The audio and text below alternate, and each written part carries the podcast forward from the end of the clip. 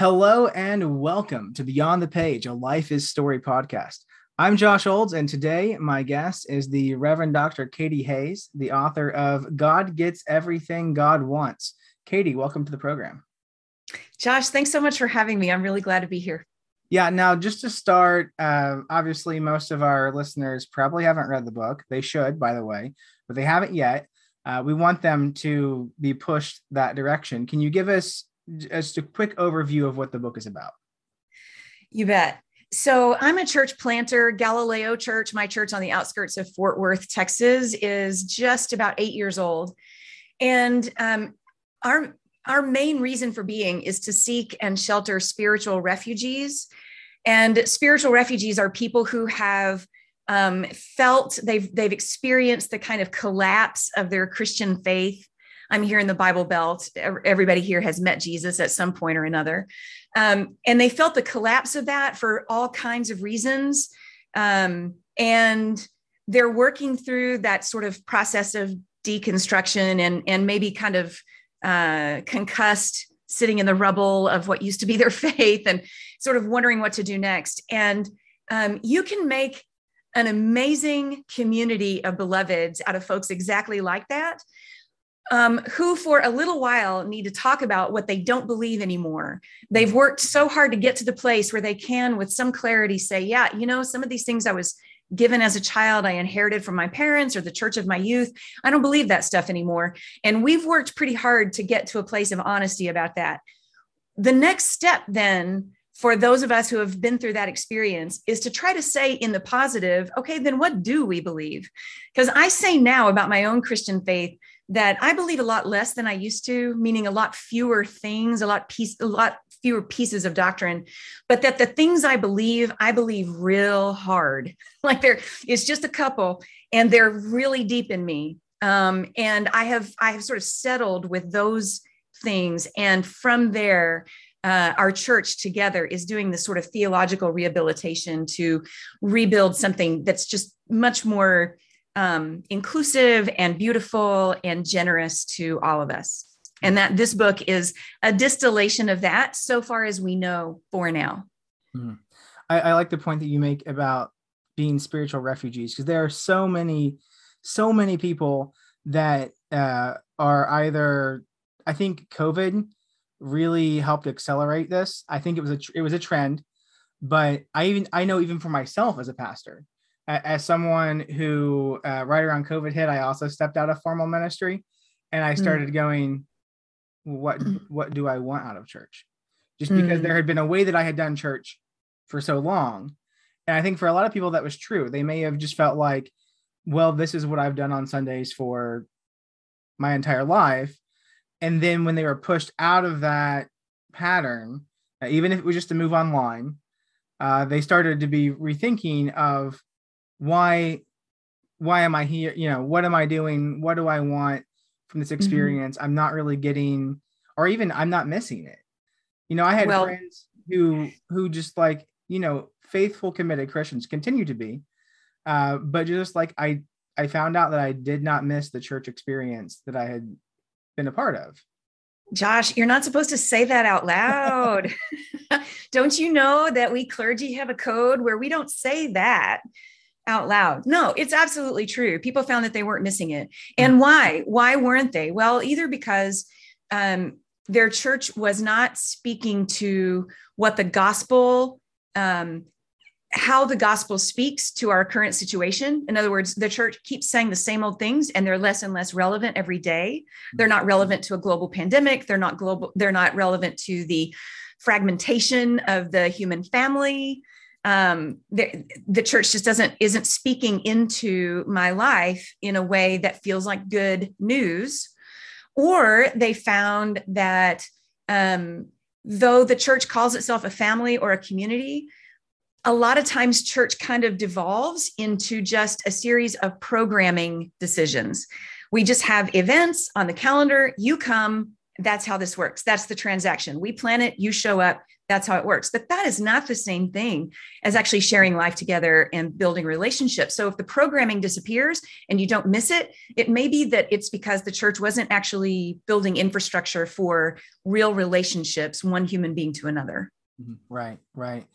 And the other aspect of it is there deconstruction is a very a very buzzy word, uh, but it's also in a very important word uh, there are a lot of people that grew up in the faith and now they're looking around and whether that's because of how the church and by that I, I, you know i mean you know in broad faction not all the church the way in which a lot of the church uh, particularly in the bible belt american white evangelicalism uh, mm-hmm. the way that it's portrayed itself socially mm-hmm. the way that it's portrayed itself um, politically uh, they're just looking around and they're just like i can't be a part of this anymore. And they still love jesus. Like they still love jesus. But they they it all burns down.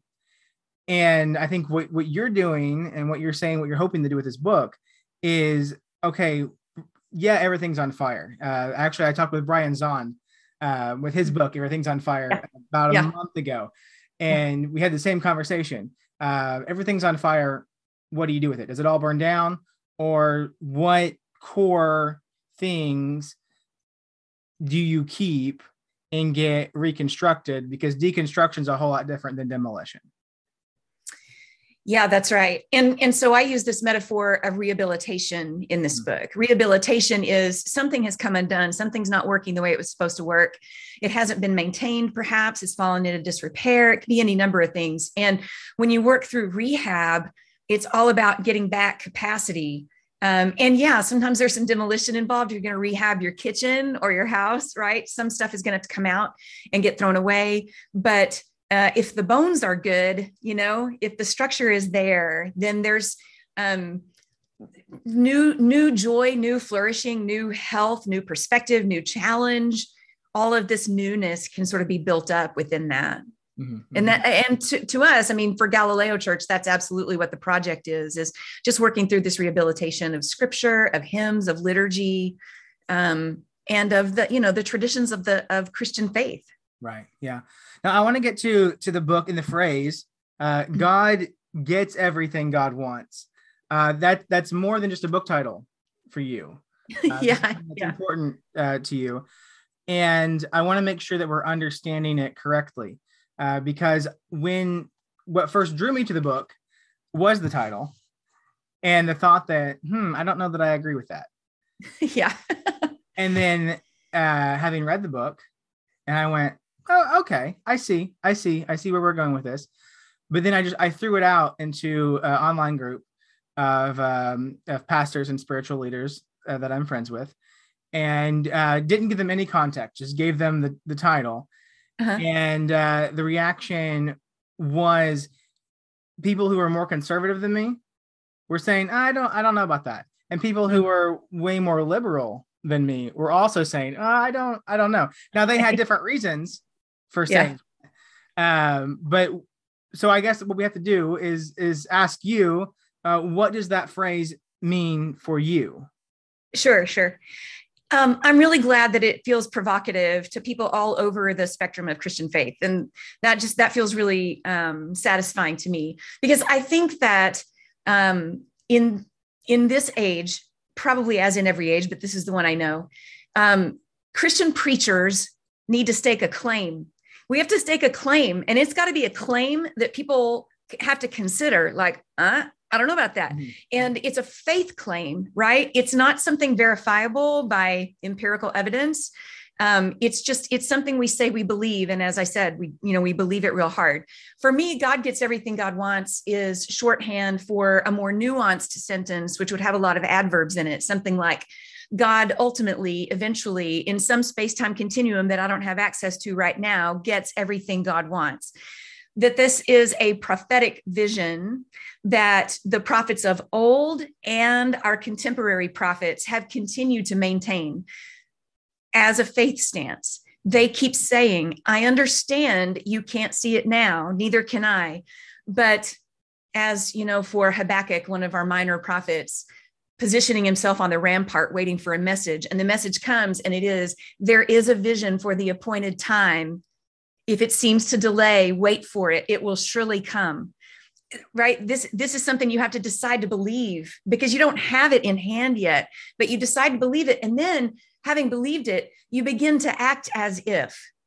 And and so for me now this is sort of the christian behavioral piece. Like then what does how does a christian person a disciple of jesus comport themselves in this world where clearly things have gone haywire god is not getting what god wants in so many demonstrable ways if jesus comes preaching out of that desert and says, The time is now. The reign of God is so close, you can reach out and touch it, change your life, and believe that this is good news.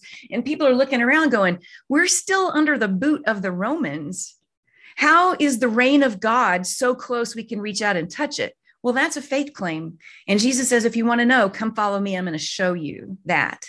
So we're still doing that. We're still listening to that raving preacher coming hungry and sweaty out of the desert saying, It's right here, right now, God getting everything God wants. And we go, Okay, man, I'm with you. I hope it's true. so, and then we act as if it is. And the more we act as if it is, I really believe in partnership with God, it becomes more and more true in our lives, in the lives of our beloveds, our neighbors, strangers and even enemies mm-hmm. and that's what we're we're leaning into that all the time yeah the first the first couple sections of the book is where you really kind of set up that um you know that ecclesiology and then it gets worked out in the second half of the book uh in i the like the one thing i think you you pretty much answered it but you know on the on the liberal side of the the the contention that i heard with the title was mm-hmm. Kind of tending towards the hyper Calvinistic. Well, God gets everything God wants. Was God the author of evil? Because there's obviously sin, and right. that's not where you're coming from Mm-mm. at all. Uh, the other side, the other side of that is, um, and I thought this was very interesting that, that every person who I felt like was more conservative than me did mm-hmm. immediately go to, to that ultimate God ultimately gets everything God wants and just said, well, what about hell? So I, I just leave you with the question. So what about hell? That's a great question. Okay, first of all, I should say every time I talk about this, that the most important thing to get out of this is that I don't know. Hmm. I don't know. And I have gotten to a place, uh, you know, five plus decades of Christian faith where I can say with peace in my heart, I don't know. And I think our ancestors in faith give us some pointers about that, and I think Jesus Jesus Himself actually um, gives us some directionality for that. Because if ultimately God gets everything God wants, and I think that God doesn't let go of a single thing God has made and loved, I just can't. Mm-hmm. I, I cannot. Uh, my heart cannot sing for a maker who destroys what the maker has made. I just I, I, just i can't. It seems so true to me that the maker having made it loves it and cares for it all the way through all the way through never letting go anything god has made. So if that's the case how do then i account for the idea that jesus himself said there are consequences for decisions you make in this life? There are consequences. And i think that's the language of hell in scripture um, or God's wrath or punishment, whether it's now or in an age to come, is about that idea that indeed there are consequences for being um, self deceived, self reliant, self obsessed to the exclusion of my neighbor, so that I take more than my fair share, um, so that I'm willing to climb on the backs of the poor to get more wealth, etc. All of these things are warned about in scripture, with God saying through the prophets, and through Jesus, um, there are there are consequences that are serious for living that way.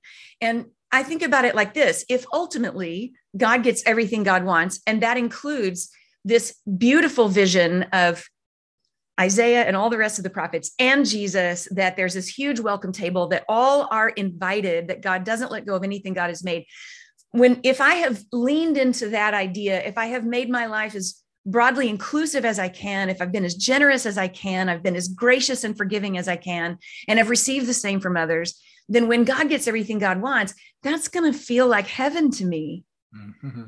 If, on the other hand, I have maintained my privilege and power and prejudice, if I have been self centered and protective, if I have come, sort of hunkered down in a silo of my own making where everyone agrees with me and everybody hates the same people I do, then when God gets everything God wants and that broad expanse of God's heart is wide open, that's going to hurt like hell. Mm-hmm. I won't be prepared for that at all. So that I think, in a sense, it's like it's like the same future and future here is a metaphor because for god that time thing doesn't matter at all but for me it does that it's the same future for everyone it's just how we are disposed to it that makes it beautiful or horrid mm-hmm. Mm-hmm.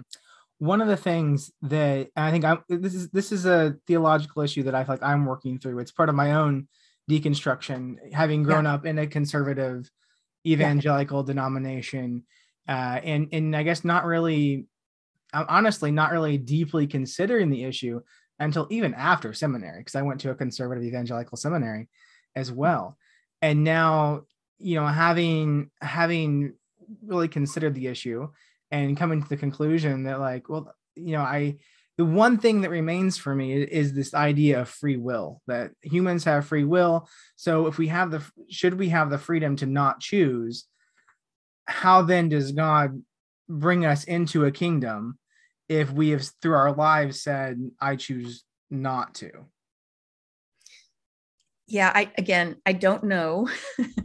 um, but I suspect that it's the, the the metaphor being carried into a new geography does not work as well for me as the idea that eventually the geographies of God and human sort of collapse on each other. And once again, as as Revelation um, paints for us, you know, Jerusalem, the new Jerusalem and the new earth are, are, are, are of one, and God is among us. And we, I think the choice there is how we dispose ourselves toward that mm-hmm. reality. In the same way, in that story in Mark 2, um, when Jesus says to the man on the mat, Your sins are forgiven, and they shake their heads, the very religious people. They don't want anyone to say that. They don't think Jesus has jurisdiction for that, and it does not make them happy. It's that guy's best day ever. Mm-hmm. But the VRPs in the back, the very religious people in the back, their their their their their skin is crawling over somebody saying something like that. It's the same Jesus. It's the same action. There's nothing different happening for these two different persons. It's just that they're disposed differently toward the work of God in that place. So their experience of it is different. They still get to choose, but yeah. Um, and I think that when when I when I press people on on this, um, I think it comes down to a lot of people. Well, there are some people who are looking forward to the wrath of God on others uh, the majority, I think, of evangelical Christianity is just looking at it in the sense of like, well, there has to be justice, and they feel like there has to be a punishment. Well, then of course, I go back to the cross, like, hello, uh, all sins were forgiven there. Yeah. But there's there is almost this sense, I think, of of well, isn't that unfair? If you know, like, well, or like, you know, why would I follow Christ if I can just get into heaven anyway? And I have a good answer for that, but I want to hear yours. Yeah, it makes me sad when when people say that because um, it makes me think somehow that their experience of following Christ has been uh, not very good for their human flourishing. It hasn't. It has not produced in them the fruits of joy. Um, and that's and I and I understand that because I grew up in a fundamentalist evangelical fundagelical church myself, and it wasn't very much joy. It was a lot of duty and a lot of fear and a lot of shame um, and a lot of sameness, a lot of repetition. Um, and I just think we sort of are, it's like our imaginations got dulled. The, the, the longer the church has existed, the duller, the duller it has gotten. And, and all of its sharp edges are gone. And it, there, it's, it's not surprising. It doesn't it doesn't grab anyone by the collar and just shake them up, you know? And so it just makes me sad when people say, Yeah, I, I, wouldn't bother with this at all if I weren't afraid of hell. I'm like, man, that is just such a diminished, impoverished idea of what it means to uh, be embraced by the deity of the cosmos. it's yeah. just very small. Yeah, I think it, it, it's this idea of, well, then I don't think you're doing Christianity right. If, if it's yeah, only I, if it's only a ticket to the future for you, then the kingdom of God there's there has like the kingdom of God is, is now is here with you, Jesus says. So there yeah. there's this inbreaking of the kingdom, and if you're not experiencing it now, then you're not going to know what to expect for the future. You know, there's and, yeah. and anyway, um. And one of the ways though in which we experience that inbreaking of the kingdom, the kingdom of, of God being present, the kingdom of heaven is among you, comes through community with God's people and that's yeah. that's the second half of your book is that yeah. god gets everything god wants and in the biggest miracle of all uh, god chooses to work through his people to achieve those ends mm-hmm. how does that look for you in your church setting I, I said actually in my sermon just this past Sunday that when I die, uh, they're going to put on my tombstone don't try to do this alone because I say this again and again and again. And I find on on every page and every pericope of scripture, I find an urging for people to uh, reach out in vulnerability and humility and generosity to each other. Mm-hmm. That that we are meant to be on this road together doing this as a band of siblings, you know, journeying toward God's beautiful future, that indeed, even the discernment piece about what God wants uh, is something we work on together. And that the Holy Spirit, uh, the Spirit of the living Christ, comes to us in community so that we're checking each other. We're checking each other. It's like saying, Hey, did you hear that? Did you hear that? I think I, I think I heard something and and in conversation with each other, in prayer with each other, and sometimes just in singing karaoke with each other.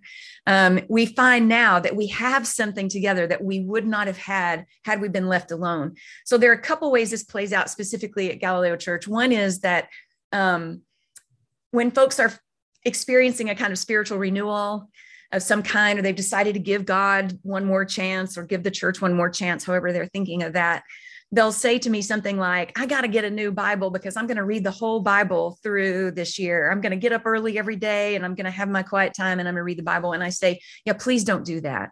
Please don't, please don't do that. Um, for one thing, it's dangerous. the Bible is hard and it says more than one thing about all kinds of things. Uh, and you don't want to get, you don't want to get, um, uh, tricked into stopping at the wrong place and thinking this is the final word this is what god has to say about me or about the world or about my neighbor or my sibling or my cousin or my roommate you just you really need to be reading the bible the way god's people always read the bible for so very long in history um, until quite quite recently during the enlightenment when we all got copies of the scriptures for ourselves and took them home. Mm-hmm. that's a very recent introduction in human history that we could all do that. And my my best argument um, for reading the scripture in community is that jesus read scripture in community. It's the only way he ever did. He went to the synagogue like everybody else and he used the communal scrolls to read. He memorized what he could, and we know that he had quite a lot of it down by heart, right? Because he he was able to use it. But it was the community conversation around Bible reading that empowered Jesus to uh, pull forward the words of his ancestors when he needed them. So that's it's a it's a community aspect. I could go on. There are many ways that we talk about this at our church, but don't try to do this alone. It's it's too hard. By that, I mean the whole faith project. It's just too hard, which is what makes me sad about um, folks who declare themselves spiritual but not religious. I mean, I get why they're doing that. I totally understand that religious institutions have proved ourselves untrustworthy in so many cases. And so people just exit the churches, but still feel a connection to God. They still love Jesus. They still think Christianity is a very decent path. Um, but to me, spiritual but not religious just sounds like alone but not together. so that you're just on your own trying to do this really difficult thing, which is even just to maintain faith day to day, not only during a pandemic, but especially during a pandemic. It's really hard. Mm-hmm. I think uh, the a lot a problem with the church is that it can give this illusion of togetherness when it really is just a bunch of individuals coming together and watching a performance for an hour on Sunday and then leaving. And the community yeah. that's fostered is, I mean, you I don't want to discount the very real, very good relationships and connections that many people probably have. Mm-hmm. Uh, but overall, when you look at the level of community in the early church compared to the average church today, it, it's n- nowhere on the same level. Uh, and th- there's there's any number of reasons for that. And then and then particularly in our, in our context today, COVID hits, all the churches, most of the churches shut down, or they, they're forced to, to figure out what their core values are in terms of how they come together. And I can recall at the church that I was at at the time, one of the first weeks after we all went online, and it was after a you know long discussion, and of course not everyone had the same opinion on you know what should be done when and and such. And so we you know we made this decision that we're going to just be live streaming for the time being all from our homes. And so all of us very quickly at this point learned all this new technology and we figured out we're going to do our best to pull the service together and i remember preaching you know today was a much harder day for us to get together than it normally is and so for those of you that are out there listening this is more church than what you're used to because you mm-hmm. had to work you had to work to be here mm-hmm. this morning instead of rely on the years of just tradition and rote memory of this is what I do on Sundays at this time. Mm-hmm. Uh, you had to change all of that and amid a very uncertain time in national life to mm-hmm. decide I still want to to be a part of this community even though I mean this was this was our older people who didn't have access to computers uh, calling in on their landlines and oh, wow. you know, listening to it. Uh, you know, eventually this was, you know, purchasing cheap tablets for some of those people so they could have it on video and are mm-hmm. getting them internet connections. You know, it's just things like that. Um, how how is COVID changed or refined the way that that you have looked at local church gathering? Yeah, we, we've been talking a lot about the quite, quite ancient doctrine of incarnation. Mm-hmm. If we say how important it was, how essential it was for God's own self to be embodied in the person of Jesus of Nazareth. And we make so much of that, right? From, from his conception and birth all the way through to the ultimate expression of his mortality in death. Um, and then we say that the tomb was emptied. Even that is an expression of incarnation. That's an expression of a body not being where it's supposed to be. Um, so having the church having expressed this the heaviness of this doctrine for 2000 years and then suddenly we're doing worship in a way that is disembodied. You know we're not getting our we are not breathing the same air. We can't hug or shake hands or bump fists. And we're we're doing this over you know wiggling electrons on screens and through wires. Like how how now does the church speak about embodiment and incarnation? That it's just it's been it's been ongoing. And that that idea that theological or christological idea comes up in all kinds of conversations about all kinds of things, including the Lord's Supper, including singing, including karaoke, including uh, just how we even, you know, how do we play together? How do we, how do we share life together? So um, it, it was, it was interesting. We had gone, our, we had, we had gone online with worship actually just before the pandemic. We had been working on that all through 2019 and went online the first Sunday of Advent in 2019. So just uh, December. And, you know, a few weeks later in March, we all went home and then all of us were online. And for just an instant, I'm talking about a matter of a couple weeks, there was some real fear uh, I'll confess it in my own heart. It's like, oh no, if we can't provide the programming, if we can't draw people together in the same place, how then will the church survive? How then will relationships survive? And um, we had to collectively take a deep, deep breath and remember that we had been working on these real relationships for years together. We had been working on these. We had been working on how to be honest and vulnerable and bring our whole selves to each other without you know bifurcating or fragmenting ourselves and only bringing apart. We had been working on this for a long long time uh, and learning each other's stories and none of that got taken away just because our physical gathering space got taken away. And once we kind of came back to ourselves after that initial blip of panic we started then exploring then what are the possibilities for what's available to us and safe for us that will continue to nourish these relationships what are they going to be? And and we started just inventing stuff just trying anything. And some of that stuff really really worked and stuck. And it stuck even after it was safe for us to regather for the like second half of 2021 now we're locked down again for just we hope a short time but without the same sense of panic mm-hmm. that things will dissolve because we can't see each other face to because we can't hug each other mostly. Mm-hmm. yeah think you've you've learned that your relationship is more than a shared location.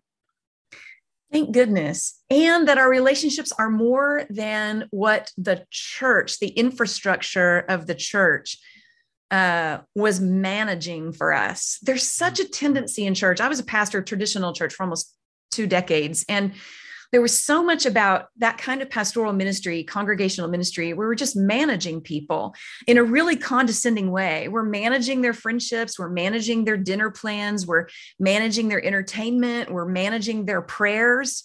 We're just managing stuff all the time. So condescending. But if we really believe uh, that, I'm going to say it the way we say it at Galileo, maybe you'll bleep me out later, but we say, you are a grown ass adult imbued with the spirit of the living Christ.